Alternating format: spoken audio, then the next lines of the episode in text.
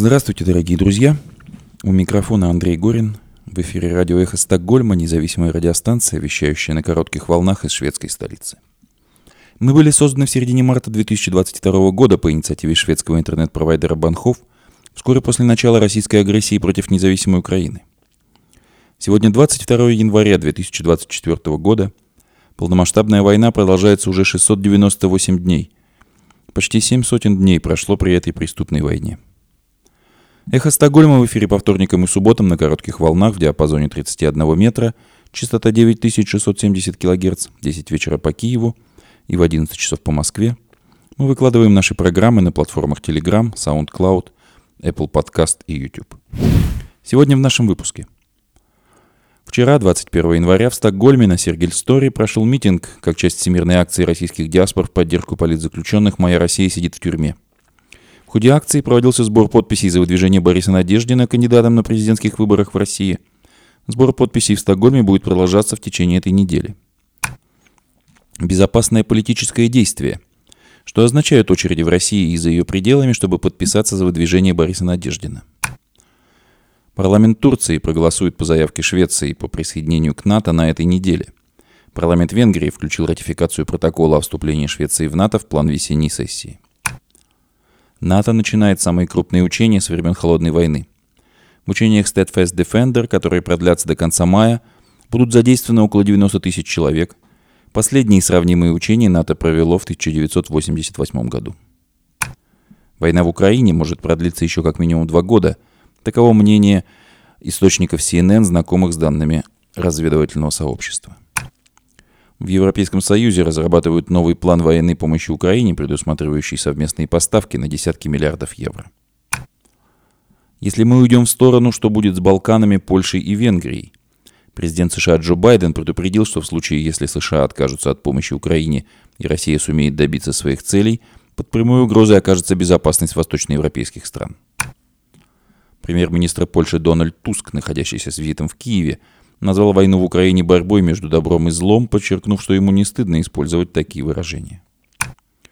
Возвращение правды об историческом прошлом ради украинского будущего. Президент Украины Владимир Зеленский подписал указ об исторически населенных украинцами территориях России.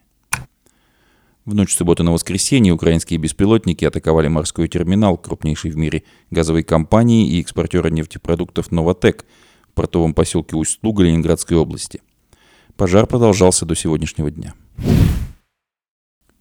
Мы предложим вашему вниманию продолжение трансляции новогоднего стрима, прошедшего на канале форума «Свободной России». В последующих эфирах мы продолжим трансляцию. Напомню, что резолюцию, принятую на пятой антивоенной конференции форума, которая прошла в заголовках крупнейших мировых медиа, можно прочитать и подписать на сайте форума «Свободной России».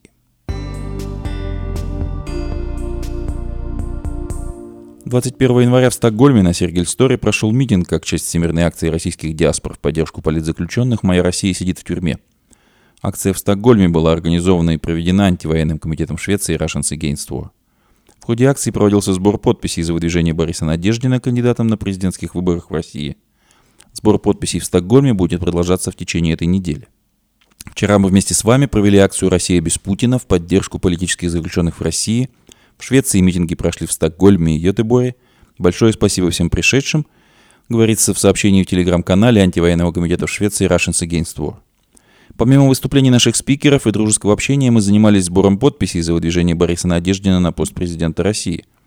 Как мы писали ранее, говорится в сообщении антивоенного комитета в Швеции Russians Against War, на сегодняшний день Надеждин является единственным допущенным кандидатом, прямо выступающим в своей программе за завершение войны и против политики Путина – на вчерашних акциях отдать свою подпись за кандидата пришли очень многие. На многие написали, что хотели, но не смогли, и поэтому мы объявляем о дополнительных сборах подписей за выдвижение Бориса Надеждина.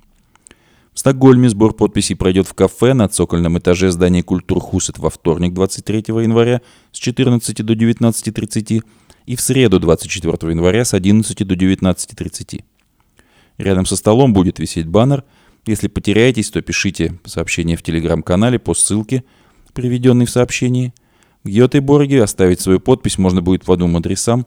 Ренстрёмсготтен 4 в понедельник с 11 до 20, во вторник с 8.30 до 20, в среду с 8.30 до 20 часов и по адресу Гамлестадс Йодет 11 в понедельник с 17 до 19, во вторник с 17 до 19 и в среду с 17 до 19, предварительно за 30 минут написав сообщение в телеграм-канале. Внимание при себе нужно обязательно иметь оригинал внутреннего паспорта России, не копию, не фотографию, а именно оригинал. Это в том числе требование штаба Бориса Надеждина, и мы просим отнестись к нему пониманием. Мы призываем вас поделиться этой инициативой со своими друзьями и родственниками, находящимися в России. Штаб кандидата принимает подписи в 66 регионах.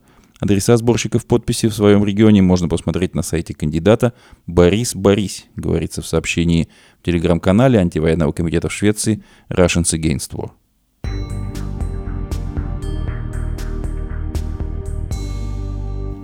На выходных во многих городах России и за рубежом выстроились очереди из желающих поставить подпись за выдвижение политика Бориса Надеждина кандидатом в президенты России.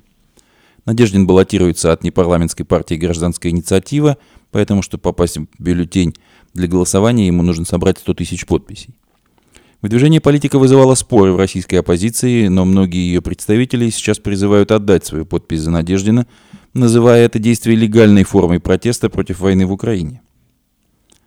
Кампания 60-летнего Бориса Надеждина, бывшего депутата Государственной Думы, началась еще осенью прошлого года, когда он заявил о своем участии в президентских выборах в 2024 году в России. В конце декабря его выдвинула непарламентская партия «Гражданская инициатива», а ЦИК разрешил начать сбор подписей. По закону, чтобы оказаться в бюллетене в марте 2024 года, Надеждин до 25 января должен собрать 100 тысяч подписей российских избирателей. Центральная избирательная комиссия России должна получить их 31 января. Подать в избирательную комиссию можно не более двух с половиной тысяч подписей от каждого субъекта федерации. В российской оппозиции на выдвижение Надеждина смотрели с большим скепсисом. Еще осенью российские СМИ писали о том, что в Кремле думают о том, чтобы сделать одним из спарринг-партнеров Владимира Путина либерального кандидата, как на выборах 2018 года, где эту роль играла Ксения Собчак. Надеждин после выдвижения утверждал, что свою кандидатуру с Кремлем не согласовывал, но его знакомый при этом рассказал изданию «Медуза», что якобы выдвигаться Надеждину предложили в администрации президента.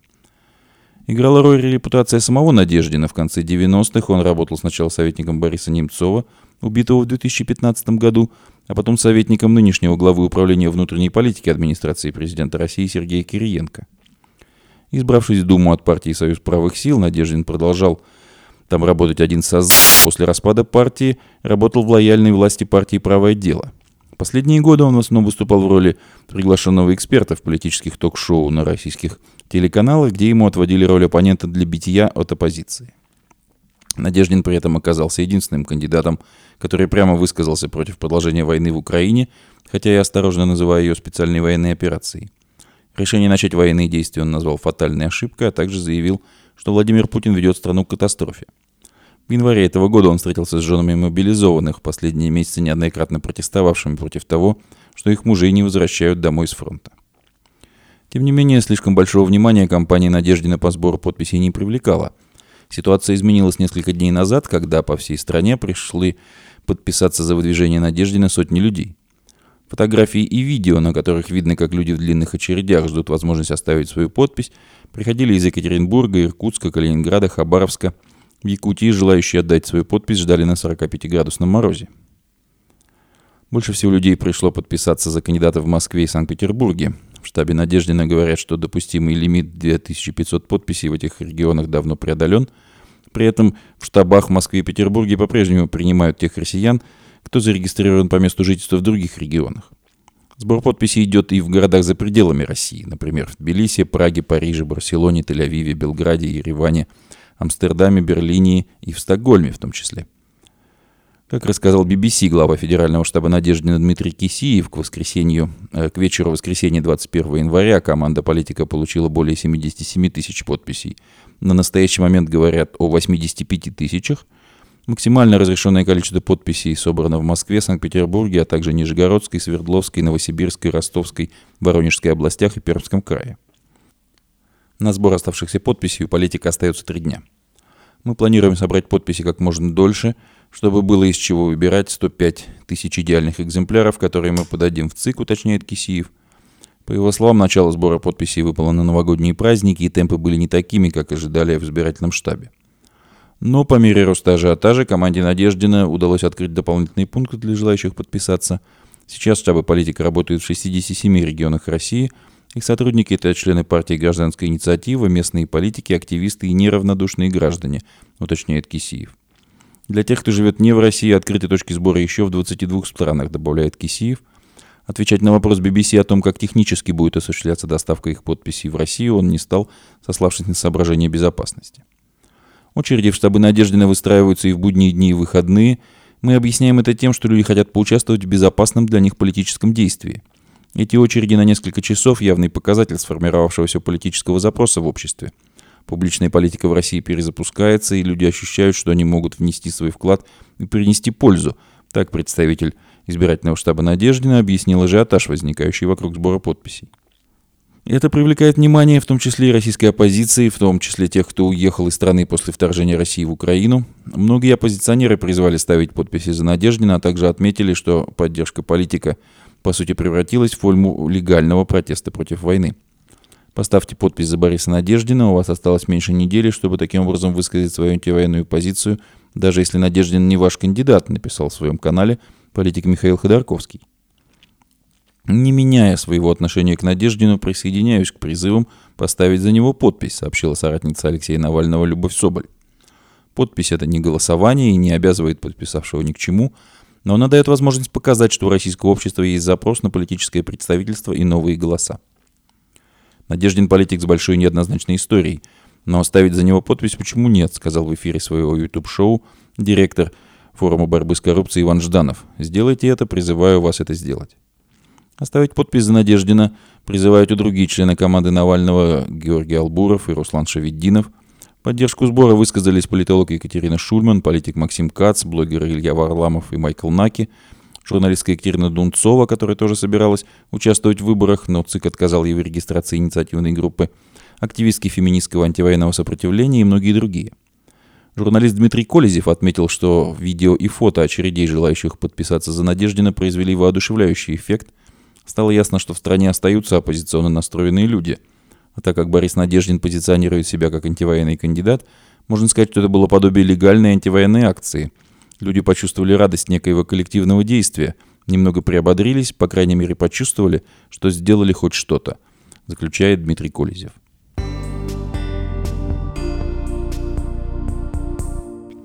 Парламент Турции проголосует по заявке Швеции по присоединению к НАТО на этой неделе, вероятно, во вторник, сообщает Bloomberg.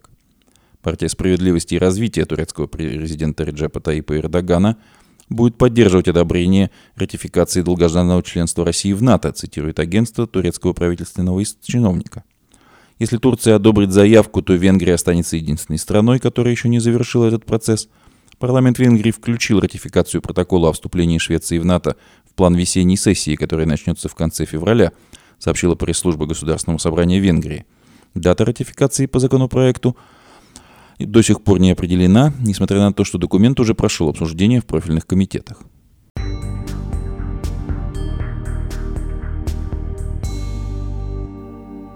НАТО начинает самое крупное учение со времен Холодной войны. В учениях Steadfast Defender, которые продлятся до конца мая, будет задействовано около 90 тысяч человек. Последние сравнимые учения по масштабу НАТО провело в 1988 году – Североатлантический альянс начинает в понедельник, 22 января, сегодня, крупнейший за последние десятилетия, четырехмесячное учение Steadfast Defender 2024 «Стойкий защитник», симулирующий конфликт с практически равным противником. В учениях будут задействованы около 90 тысяч человек.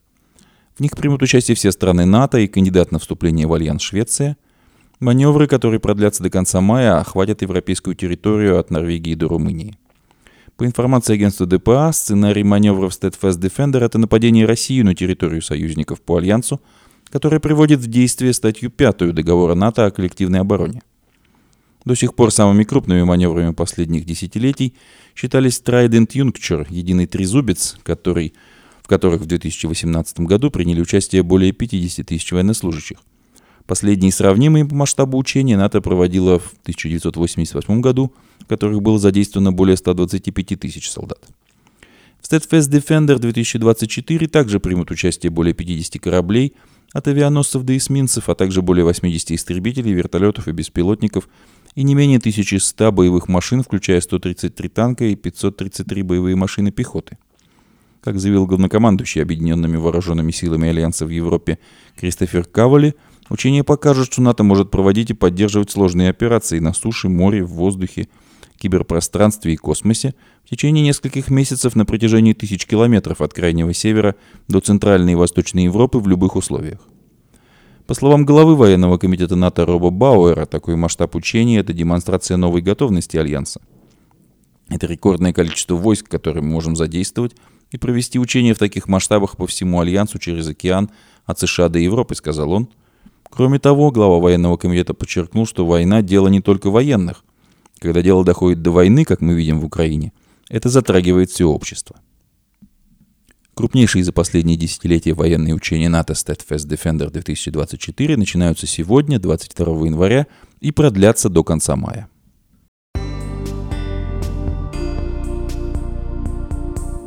Война в Украине может продлиться еще как минимум два года. Такое мнение высказали источники CNN, знакомые с данными разведок. Как считают источники, два года война продлится вне зависимости от наличия и размера помощи Украине со стороны США. Ряд опрошенных экспертов полагают, что военные действия, вероятно, продлятся еще пять лет. При этом, как считают источники CNN, маловероятно, что в 2024 году одна из сторон добьется заметного преимущества. Украина в ближайший год будет восстанавливать вооруженные силы и наращивать военное производство – и только после этого она сможет предпринять новую попытку контрнаступления. Учитывая то, что война в Украине, скорее всего, будет продолжаться еще не менее двух лет, Белый дом намерен добиться финансирования для Украины до новых президентских выборов в США. Как отмечает CNN со ссылкой на источники, в Белом доме есть понимание, что в случае победы Дональда Трампа на президентских выборах финансовая поддержка Киева будет урезана. Ранее Financial Times, ссылаясь на источники среди чиновников в Украине, писала, что Россия, вероятно, готовится к широкопоставному наступлению летом этого года.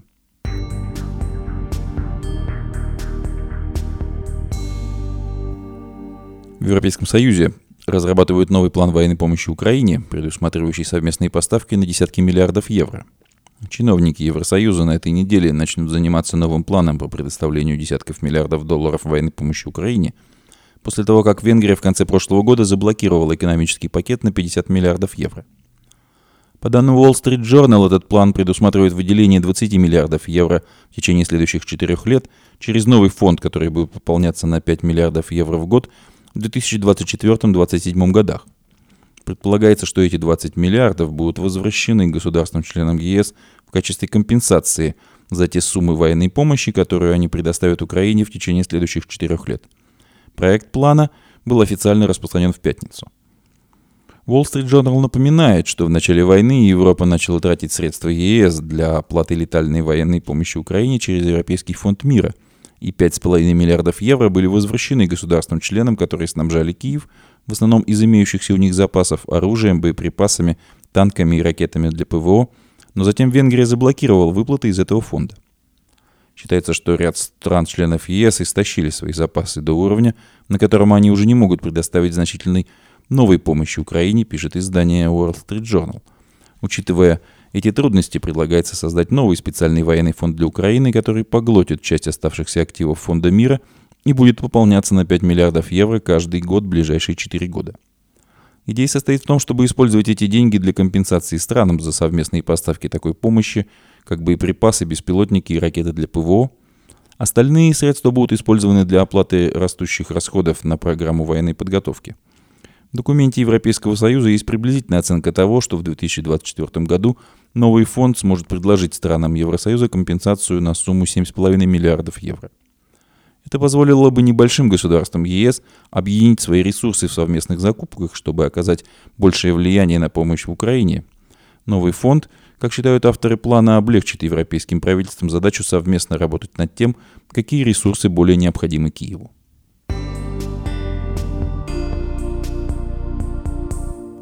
Президент США Джо Байден предупредил, что в случае, если США откажутся от помощи Украине и Россия сумеет добиться своих целей – под прямой угрозой окажется безопасность восточноевропейских стран. Во время выступления перед мэрами американских городов Байден заявил, что США должны поддерживать украинцев, чтобы они не пали. Если мы уйдем в сторону, и Россия сможет поддерживать свое наступление и сломить Украину, как вы думаете, что случится с балканскими странами?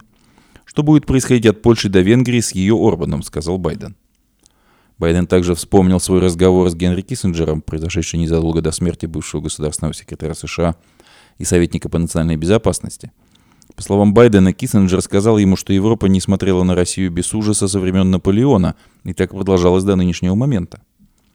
Конгресс США пока не одобрил очередной пакет военной помощи Украине, поскольку контролирующие палату представителей республиканцы увязывают его с мерами по борьбе с нелегальной иммиграцией и укреплению границ США с Мексикой. По сообщению Reuters, в пятницу Байден выразил надежду на то, что компромисс с республиканцами может быть достигнут на следующей неделе, по меньшей мере в Сенате, где большинство принадлежит демократам.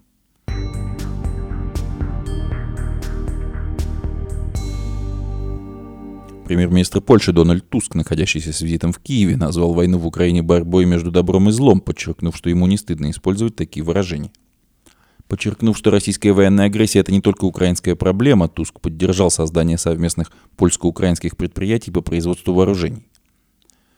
Ближайшие месяцы и годы станут военным логистическим вызовом для всего свободного мира. Нельзя допустить, чтобы Россия продемонстрировала явное преимущество с точки зрения вооружений и боеприпасов. Потому что тогда мы все проиграем. Поэтому я также очень приветствовал заявление президента Зеленского о том, что мы будем строить совместные предприятия. Мы будем инвестировать в компании в Польше и Украине, которые будут работать над повышением нашей обороноспособности. И Украина, и Польша, и вся Европа. И это к тому же будет очень выгодное деловое предприятие для обеих сторон, заявил Туск. Глава правительства Польши, выступая на брифинге в Киеве, также обратился к тем лидерам стран ЕС, которые, по его словам, не до конца поняли, за что идет борьба и каковы ставки. Сегодня любой в свободном мире, кто притворяется нейтральным, соблюдает ровную дистанцию или демонстрирует ее по отношению к Украине и России, заслуживает самого темного места в политическом аду, цитирует Туска СМИ.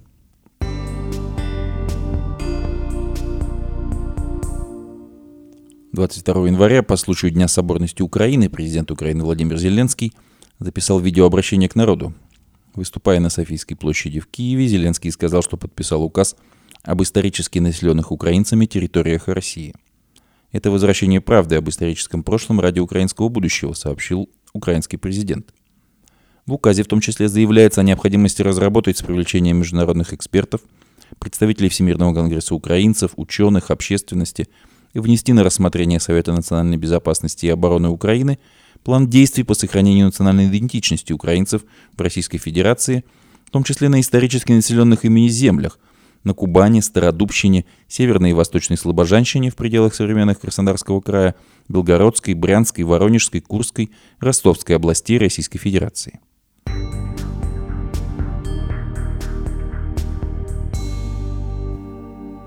В ночь субботы на воскресенье в портовом поселке Усть-Луга Ленинградской области украинские беспилотники атаковали морской терминал крупнейшей в мире газовой компании и экспортера нефтепродуктов «Новотек». Пожар продолжался до сегодняшнего дня – Ночью на подлете к Санкт-Петербургу местные жители засняли на видео беспилотники. По рассказам очевидцев, они направлялись в сторону Кингисеппского района, где расположены терминалы порта Усть-Луга. Звук беспилотников и взрывы слышали местные жители, писали телеграм-каналы. На момент взрывов и пожаров в порту было несколько судов и танкеров из Панамы, Бельгии, Омана и Ливии. Ссылаясь на свои источники, украинское издание РБК «Украина» сообщило днем в воскресенье, что цели метно отработали беспилотники СБУ, поражения были точными. Нефтяной терминал Усть-Луга Ойл в Ленинградской области важный объект для врага. Там перерабатывают топливо, которое в частности поставляется и для войск Российской Федерации, цитирует издание свой источник в СБУ.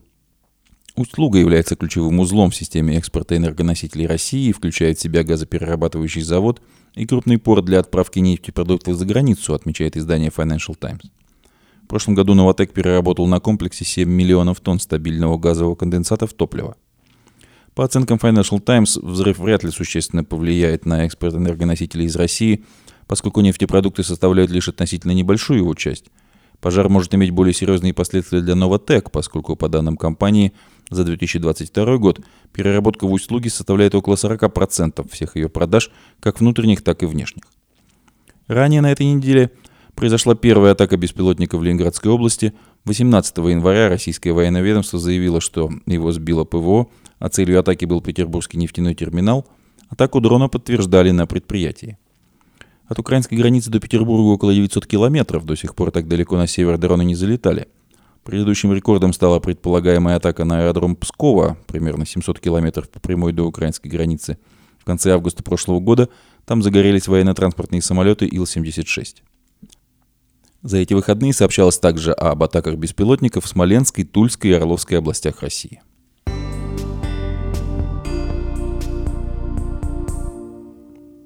Сейчас мы предлагаем вашему вниманию продолжение трансляции новогоднего стрима, прошедшего на канале форума «Свободной России».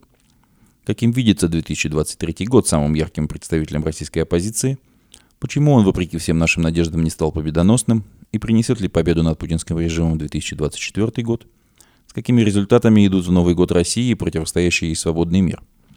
О достижениях и поражениях, планах на ближайшее будущее и способах их реализовать говорят основатели форума «Свободной России» Гарри Каспаров и Иван Тютрин – члены Совета форума «Свободной России» Евгения Чирикова, Михаил Крутихин, Наталья Пелевина, Николай Полозов, Александр Морозов, Александр Скобов, Игорь Эйдман, Евгений Киселев и Дмитрий Орешкин, а также художница и писательница Катерина Марголис, врач и волонтер Андрей Волна и журналист Константин Эгерт.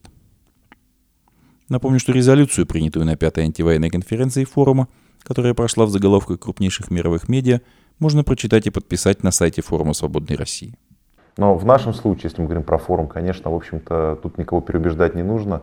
Все выступавшие, я думаю, что и все, кто будут выступать еще, это, в общем-то, люди, которые разделяют э, вот эту идею обязательной поддержки э, Украины и российских добровольческих батальонов. Ну, для нас это вообще звучит абсолютно естественно в нашем сегменте. По-другому и не мыслят, по-другому и не думают, по-другому и не действуют. Поэтому Э, очень приятно слышать, э, вот, э, что у нас много единомышленников. Это важно, потому что часто пытаются ну, представить ситуацию так, будто вот все те, кто мигрировали из России, они все просто экономические мигранты, которым просто стало неприятно, некомфортно жить в новой террористической России, хотя, в принципе, она всегда была террористической, просто сейчас все очевидно стало.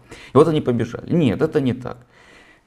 Это люди, в значительной степени, которые имеют именно идеологические основания бежать. Очень многие из них, кстати, экономически ухудшили свое положение и значительно, уехав из России. Но это вообще правило. Любая миграция, она, конечно, тебя социально ставит, по крайней мере, на, на первое время. Я сам как иммигрант, ты как иммигрант, мы это знаем. Тебя это очень сильно как бы опускает и заставляет просто перестраивать всю свою жизнь. Естественно, многие люди и те, кто были активисты, они вынуждены э, заниматься гражданской жизнью. Многие вообще рвут с России. Я знаю такие случаи, когда просто учат язык страны, полностью интегрируются и хотят забыть как про страшный сон. Но проблема в том, что действия России и угроза, по сути, всей системе международной безопасности, вот как бы забыть родину тебе не позволят. Вот ты хочешь забыть ее сколько хочешь, а потом э, включаешь телевизор и видишь, как Э, твои сограждане ракетами бьют по гражданскому населению Украины. Конечно, не получается забыть. Да. И действительно, вот, э, когда мы говорим о целесообразности проведения тех или иных мероприятий, э, помимо прочего, это, конечно, возможность собрать единомышленников и представить их действительно как определенную группу, которые двигают определенные ценности – а не просто разрозненные кучки там, маргиналов, как нас пытаются представить с одной стороны российская пропаганда, а с другой стороны долгое время пытались представить э, вот такие, ну, скажем так, традиционные либеральные СМИ, типа там «Дождя», «Медузы», которые мы форум не замечаем, вы там маргиналы, а вот здесь есть серьезные люди. На самом деле война в этом смысле расставила все по своим местам. И, как я уже сказал в начале, что э, те вещи, которые казались слишком радикальными, недопустимые, они становятся общим местом.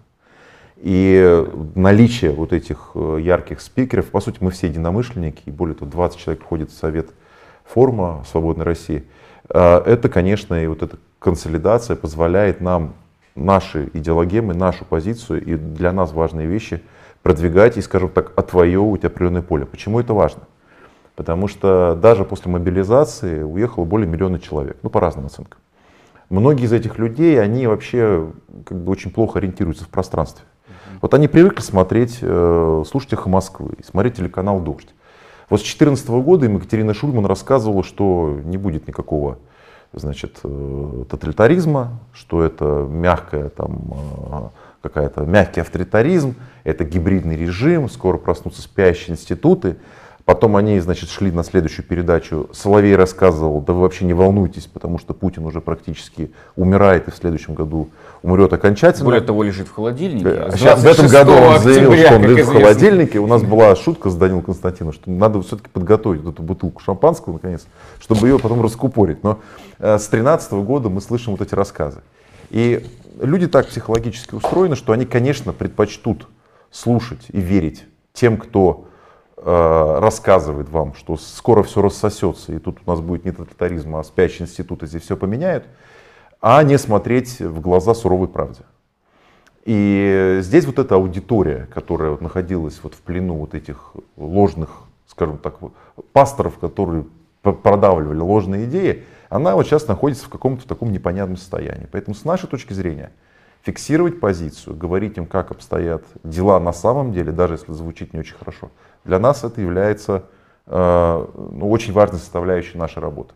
И во многом для этого проводятся и мероприятия. Кстати, сразу, пользуясь случаем, анонсирую, что мы э, э, отходим от проведения антивоенных конференций. У нас было пять антивоенных конференций, пятая вот была в Таллине.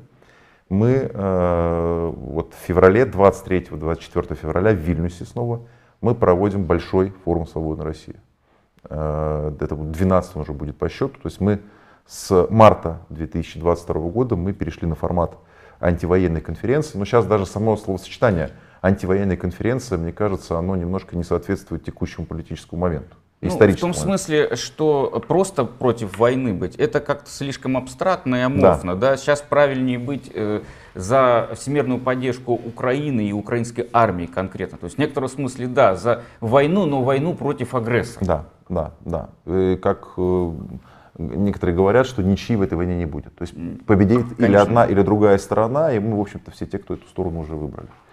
Конечно. Ну что ж, а сейчас, наверное, можно переходить э, к э, трем интересным видео, которые, опять же, прислали э, наши друзья. И сначала это будет э, новогоднее или предновогоднее обращение от э, публициста Александра Скобова, члена Совет форума «Свободной России».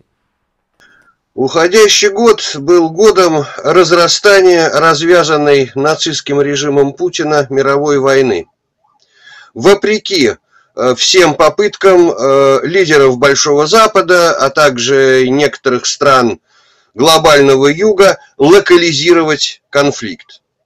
Это разрастание э, выражается не только в том, что в войну вовлекаются все новые материальные и человеческие ресурсы э, с обеих сторон на ее главном фронте, украинском. Э, ведь э, российский диктатор выбил из-под мирового порядка то, что поддерживало его стабильность с 1945 года. Запрет на захватнические войны и аннексии и э, теперь э, ракетно-бомбовые удары по украинским городам отзываются дестабилизацией по миру. Э, набухший клубок э, неразрешимых противоречий э, уже взорвался новой кровавой войной на Ближнем Востоке. Э, путинские союзники э, торопятся открывать новые фронты этой войны. Э, конечно, каждый из них э, стремится урвать что-то свое, э, воспользовавшись моментом, воспользовавшись тем, что как бы, под шумок теперь это можно, вообще теперь это можно делать, потому что Путин сделал так, что теперь это можно. Он взломал цивилизационные запреты. Но это не какие-то разрозненные локальные конфликты не связанные друг с другом.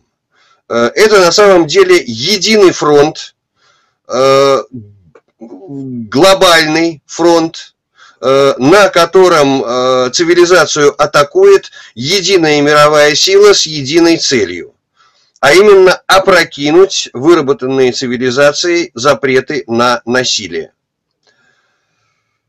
Это война свободы и деспотизма. Это война модернизации и архаики. Э, это война цивилизации и антицивилизации. Э, базовый принцип э, цивилизации, ориентированный на свободу, равенство, справедливость, солидарность, нельзя брать чужое. Вот э, против всего этого и ведет войну антицивилизация. Она ведет войну за мир, в котором каждый за себя, и можно брать все, если у тебя для этого есть сила. Как будет выглядеть мир антицивилизации? Э, путинские оккупанты показали в Буче, а хамасовские изуверы в израильских кибуцах. Хамас э, ведет войну не за свободу своего народа, а за то, чтобы отобрать свободу у другого народа. Точно так же российские захватчики воюют не за свою свободу, а за то, чтобы отобрать свободу у украинцев. Они понимают свою свободу как право насиловать, истязать, расчленять другую страну. Для чего? Ну, хотя бы для того, чтобы заставить ее полюбить русскую культуру. Вот эта самая культура так называемого русского мира, э, это культура тривиального семейного насильника, который старается заставить других его любить, силой заставить. Посрамлены оказались э, многие либеральные критики путинского режима, э, очень долго его э, не воспринимавшие всерьез считавшие, что это режим отсталый, неэффективный, и он не способен бросить реальный вызов современной цивилизации и международному порядку. За этим периферийным, коррумпированным и, в общем-то, компрадорским режимом э, оказалась э, вся темная энергия мировой архаики, атакующей цивилизацию. И у этого режима э, оказался весьма ценный союзник. Это расслабленность, близорукость и конформизм правящих элит Запада их неспособность осознать, с какой на самом деле смертельной угрозой они столкнулись. Иллюзорными оказались расчеты на то, что э, э, если РФ втянется в э, длительную войну на истощение, она быстро истощит свои ограниченные ресурсы, что э, население испугается нарушение своего комфорта войной, испугается больших потерь, и Кремль э, вынужден будет искать пути к отступлению, к какому-то компромиссу. Лидеры Запада до сих пор все ждут, когда Кремль э, начнет им предлагать какой-то компромисс. Это ошибка. Никакого компромисса не будет. Главным ресурсом путинской диктатуры Э, оказалось именно вот то самое население, на испуг которого рассчитывали многие, э, население, отравленное ядом э, нового путинского нацизма. Население, в котором за 20 с лишним лет путинщины были разрушены нравственные ориентиры. Это люди, которые дали себя убедить в том, что брать чужое можно, Потому что ведь на самом деле все так делают. Э, в этих людях э, уничтожено чувство личной ответственности, которое требует оценивать, насколько правильно то, что от тебя требует власть. И неудивительно, что с ними э, власть может делать э, что угодно и э, может их заставить делать что угодно. Им ни за что не стыдно, у них э, отключена совесть. Э, им, по большому счету, безразлична э, судьба их соседей, брошенных в мясорубку. Да и самим им легче погибнуть по воле начальства, чем оказать начальству какое-то сопротивление. Население сегодняшней России в своем большинстве превращено в послушный инструмент клики геополитических маньяков, э, уверенных в своем превосходстве над всем миром и одержимых стремлением диктовать свою волю всему миру. Э, такой ресурс позволяет э, этой клике ну, еще не один год терзать и душить Украину. И э, надеяться, что Запад в конце концов э, устанет ей помогать. И я хочу сказать, что если Запад даст Путину задушить Украину, Путин додушит и Запад. И вот это будет торжеством абсолютного зла. Того самого э, абсолютного зла, с которым воевали во Вторую мировую войну. Нацистского гитлеровского зла. Нет никаких оправданий э, тем, кто находит оправдание путинской агрессии. Но противостоять придется не только им.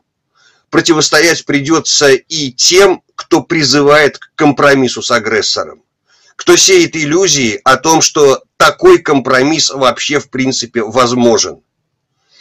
В этой войне нельзя быть просто против войны. Э, в ней можно быть только на одной из сторон. Либо ты за абсолютное зло, либо ты против. В этой войне не гарантирована победа. В ней гарантированы только новые кровь, пот и слезы. В ней гарантированы лишение и жертвы. И сил для этого может дать э, только абсолютная невозможность смириться с торжеством абсолютного зла. Победу Украине, смерть российско-фашистским захватчикам. Присоединяемся. Присоединяюсь. Прекрасное выступление, очень системное. Поступают вопросы. Э, ну, как правило, у нас, когда вот такие эфиры бывают, э, Александр, мы э, потом разделяем. То есть вот и в Фейсбуке, и в Рилсы, то есть по-разному, там и в Телеграме, в Телеграм там текстовые варианты отправляются.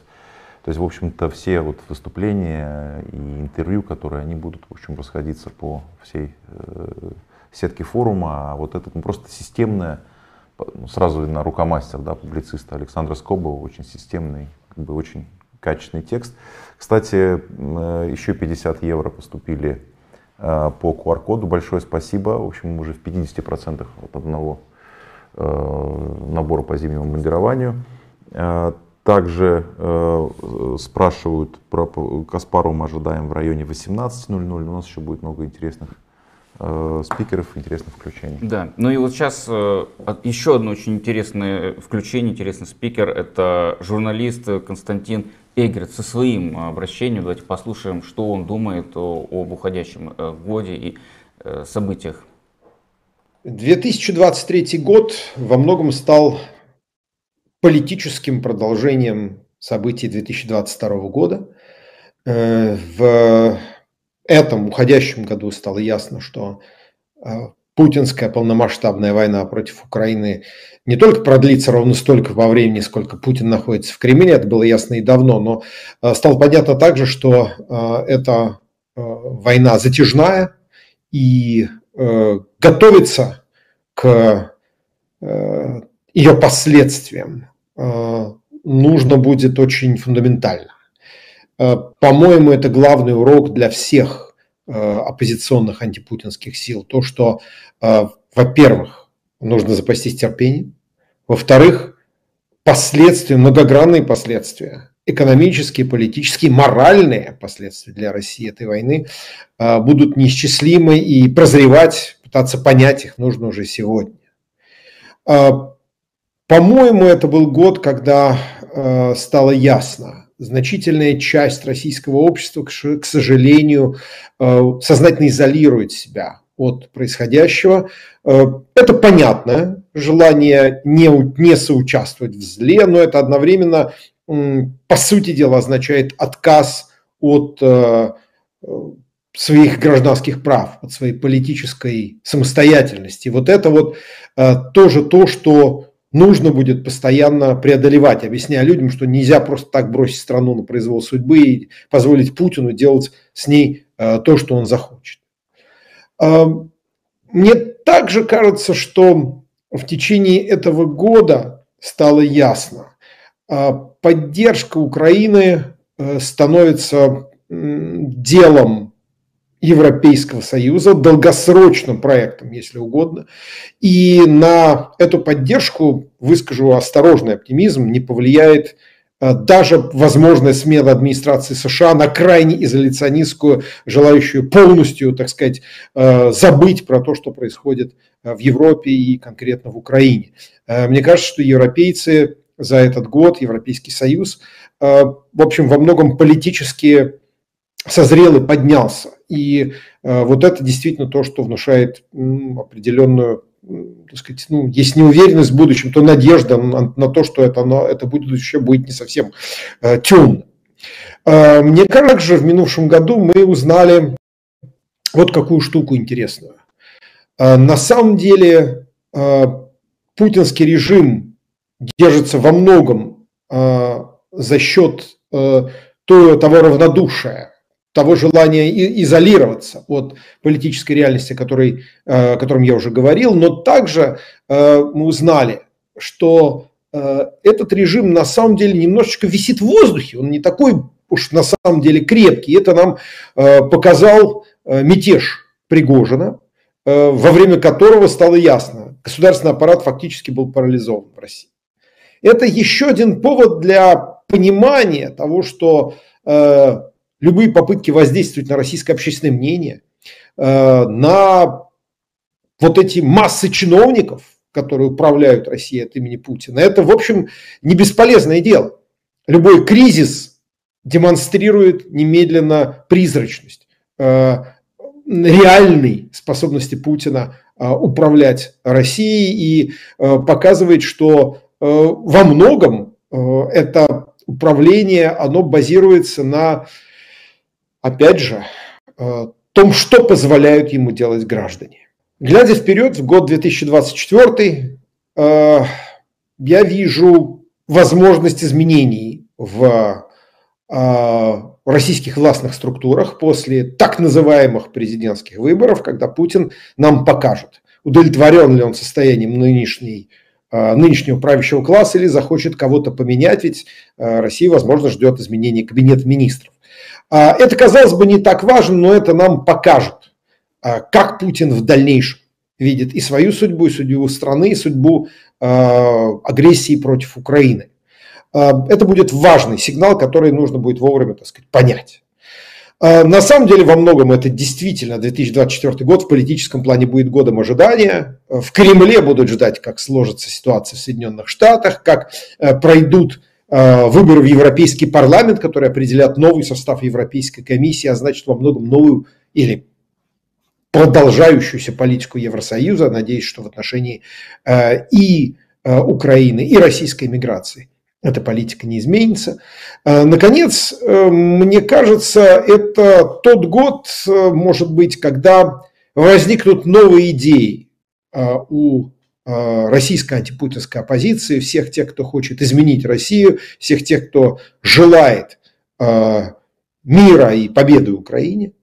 Э, наверное, вот сейчас, когда более-менее стало ясно, что работать нужно на перспективу, возникает возможность не метаться, а делать что-то долгосрочное одновременно фундаментальное. Вот как в частной жизни, так и в общественной я бы хотел это пожелать всем зрителям канала, всем дорогим друзьям, которые смотрели программы, в том числе и с моим участием в 2023 году. Я желаю вам благополучия, я желаю вам а, твердости воли и принципов, я желаю вам никогда не терять а, присутствие духа, я желаю вашим семьям находить маленькие радости даже там, где кажется их не очень много. И всем желаю политической и душевной, духовной э, победы в конечном счете. Я уверен, все будет хорошо. Э, с новым 2024 годом присоединяемся вот и к сказанному, и к поздравлениям. Но особенно вот действительно важно было отметить то, что как-то вот мы, наверное, забыли немножечко, а, что вообще-то вот это вот э, выступление Пригожина да, показало mm-hmm. всю эфемерность так называемой стабильности э, путинской вертикали. Она не стабильна, она держится на самом деле на данный момент вот на, знаешь, такой какой-то вере вот этого российского маргинала в то, что российское оружие всегда всех побеждает. Но как только э, возникают хотя бы малейшие э, какие-то вот, э, даже вот, я не сказал, что это какой-то серьезный кризис, но малейшее дуновение ветерка со стороны, да, а выясняется, что Россия это лоскутное одеяло. И что это, по большому счету, одна большая банка с пауками. Ну да, это действительно одно из главных событий этого года, да, вот этот э, Пригожинский э, мятеж, который, конечно, избавил от большого количества иллюзий, большое количество людей. Действительно испарились все эти депутаты, вот эти депутаты, сенаторы, вот эти все многочисленные Росгвардии, где оказались все эти люди. В общем-то, можно спорить, конечно, о тех мотивах, которыми руководствовался Пригожин. Скорее всего, это была просто такая разборка между разными центрами военной силы, которые были сформированы внутри. Но, тем не менее, ты прав абсолютно, что, э, знаешь, на, к одной еще мысли вся эта история с Пригожиным подводит э, вот один из таких э, больших вопросов, который обсуждается на протяжении там, последних 15 лет, э, может ли быть э, путинизм без Путина? И часто мы слышали, что, в общем, многие люди считают, что приходит Путин, э, что мы получаем взамен. То есть будет ли хунта, то есть, в принципе, все то же самое сохранится. Вот меня, честно говоря, э, события 23 года уходящего, они утверждают в обратной мысли, что э, Путин является все-таки хребтом существующей политической конфигурации. Он является единственным, кто может скажем так, балансировать вот противостояние вот этих различных групп. И то, как показал путинский мятеж, э, не всегда у него это получается. Да, причем он сам, в общем, исчез во время этого мятежа, Абсолютно. вел себя очень неуверенно и, между прочим, реально испугался. Его выступление было очень слабое, он, естественно, было видно, что он просто испугался, был растерян. Потом там появился Лукашенко в роли какого-то mm-hmm. вот такого как бы, амбассадора. Но я после этого окончательно утвердился в том выводе, что э, уход Путина по той или иной причине, конечно, будет определенная агония, понятно, будут какая-то хунта, будут какие-то попытки сохранить существующий строй, но он не жизнеспособен вот, э, в другой политической конфигурации. Мне по этому поводу запомнился э, ну, текст Данила Константина, вот, к сожалению, его сегодня с нами нет, а он по поводу Пригожина сказал, что ж ты, фраер, сдал назад? И говорит, ну все, через два месяца он будет убит. И через два месяца он был убит. Да, да. Ну что ж, э, я думаю, сейчас следующий наш спикер, а, политический аналитик, а, член Совета э, Форума Свободной России и научный сотрудник Карлова университета в Праге, публицист Александр Морозов, а, даст нам не менее оптимистичный прогноз, чем предыдущие спикеры. Александр Морозов э, у вас на экранах. Добрый день с уходящим 2023 годом и наступающим четвертым. И не хочется в эти минуты ни давать прогнозов на 2024 год, э, ни подводить итоги 2023. Это и то, и другое большой разговор, который мы вели весь год и будем вести в следующем году. А в эти минуты, может быть, я только хотел выразить некоторую надежду – и если сказать очень коротко, моя надежда связана с тем, что я думаю, хотя сейчас это кажется и невозможным, что российское население, все те, кто живет на территории России, в конечном счете должны будут сказать себе, что лучший исход всего, что происходит сегодня, это совершенно сознательно, добровольно, а, обдуманно вернуться к границам 91 года. Как только задумываешься об этом, то сразу видишь огромные возможности для тех, кто живет и в России, и для всех стран и народов ее окружающих, да и вообще для всего мира. Сейчас это кажется невозможным. Любой, кто об этом задумывается, первым делом, так сказать, готов воскликнуть, ну нет, как это себе представить? А между тем, я думаю, что если совершать какое-то усилие в этом направлении, преодолевать это, это, это восклицание и начинать задумываться, а вот если бы Россия вернулась бы к границам 91 года, то как вот это было бы улажено? Как можно было бы дальше строить отношения вот с теми-то и теми-то? Что дальше бы делало общество? э, то, возможно, начнет возникать какое-то видение. И, на мой взгляд, нет другого варианта.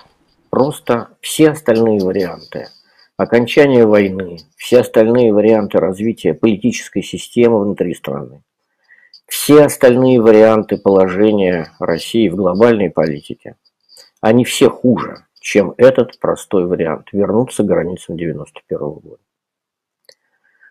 С этой надеждой я, так сказать, вместе со всеми передвигаюсь в 2024 год, который, конечно, не сулит ничего хорошего, но за его пределами и за горизонтом сегодняшних дней я думаю, что будет все больше и больше людей, которые будут так себе и говорить. Давайте посмотрим шире на эту ситуацию. Давайте выйдем из этого не просто колеса, а из этой жуткой рамки, в которую российское общественное сознание себя загнало в результате и развития своей политической системы, а теперь уже и войны. Поэтому, дорогие мои, давайте двигаться в этом направлении. Спасибо вам. С наступающим.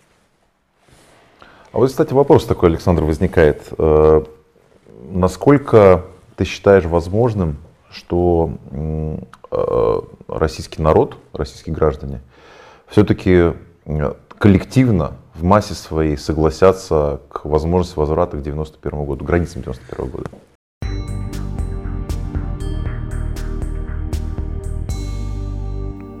Вы слушали трансляцию предновогоднего стрима форума «Свободной России».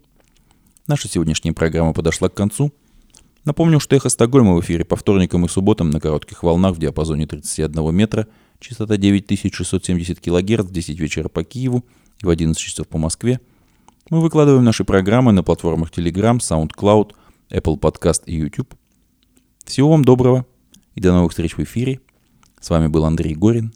До свидания.